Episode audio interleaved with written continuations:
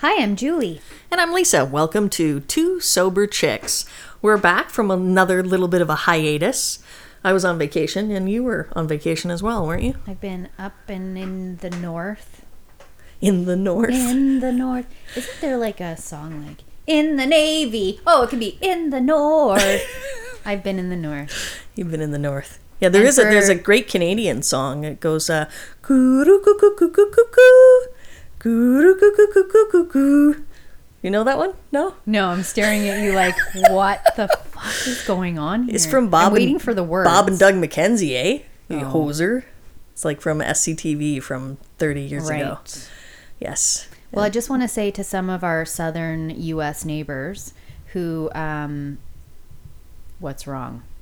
I'm just looking at my levels and they're super. It looks like so the levels on our uh, screen look like Lisa's screaming her fucking head off.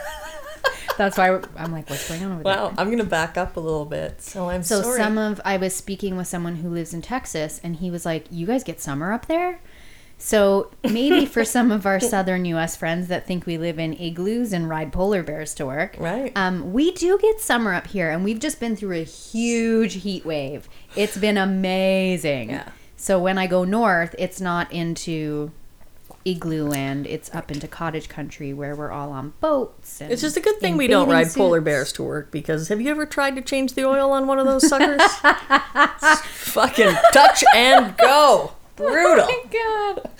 Yeah. And we also have um, some listeners from Australia. So I've been looking at our Facebook page Amazing. and noticing that we have some new people connecting. So I'm hoping that they're associating from Facebook the link to the podcasts on iTunes and SoundCloud. And I don't know if we're on Spotify, but we're out there anyway. So hopefully you're finding your way to these podcasts and tell your friends by all means. And we now have an Instagram page.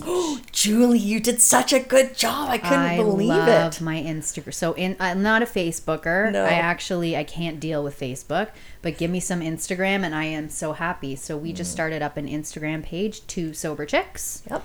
And um, I'm posting stuff pretty much every 24 hours. Yes, you do a great is- job. Thank you. I love it. And then it links to our um, Facebook page. So whatever she posts on Instagram automatically feeds through to the Facebook page.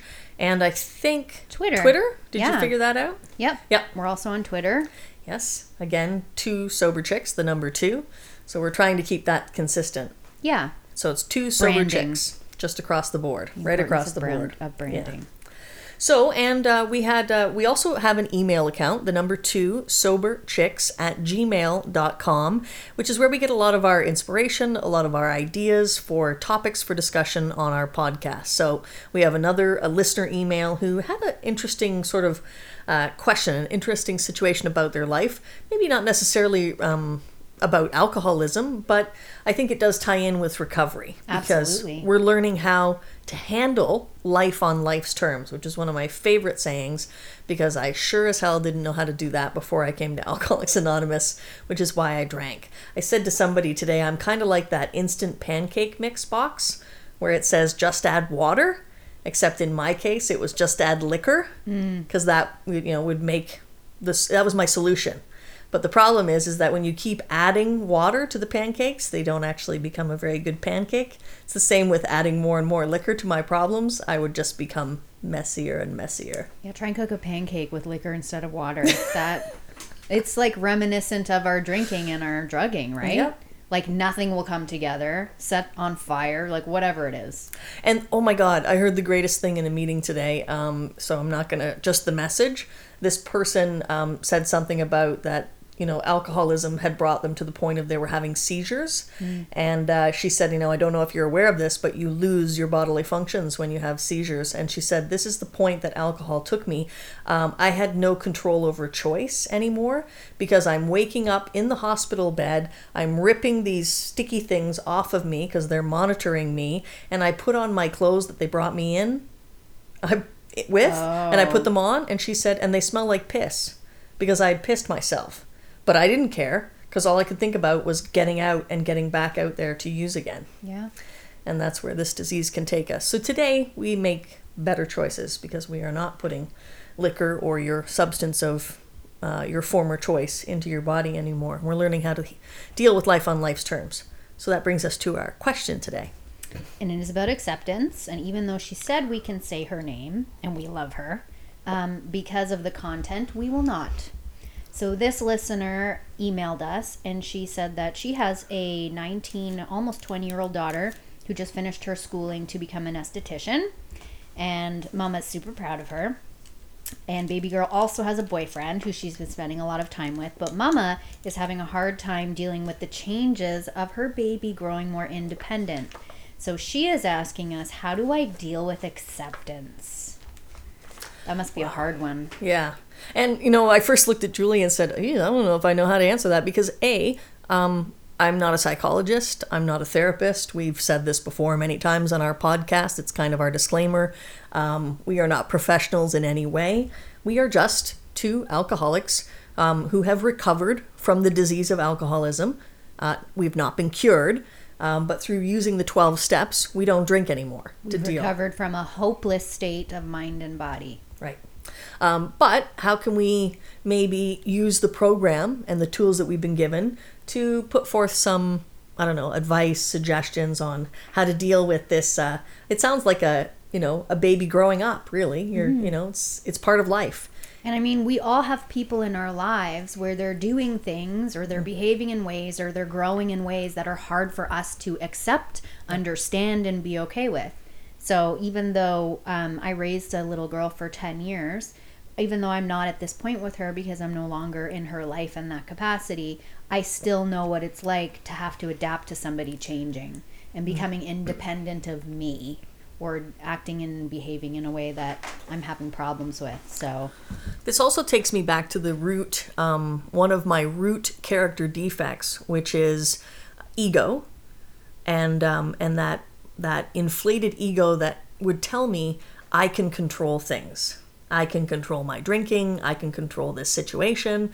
Um, I expected things to turn out the way I wanted them to. So for me, one of my major character defects was ego, and one of the ways it sort of um, uh, camouflaged itself and would resurface time and time again was control, a control issue for me. yeah. So maybe this has, um, you know, a, a good time to um, do a tenth step on um, a character defect that might be prevalent for you in this situation of letting go.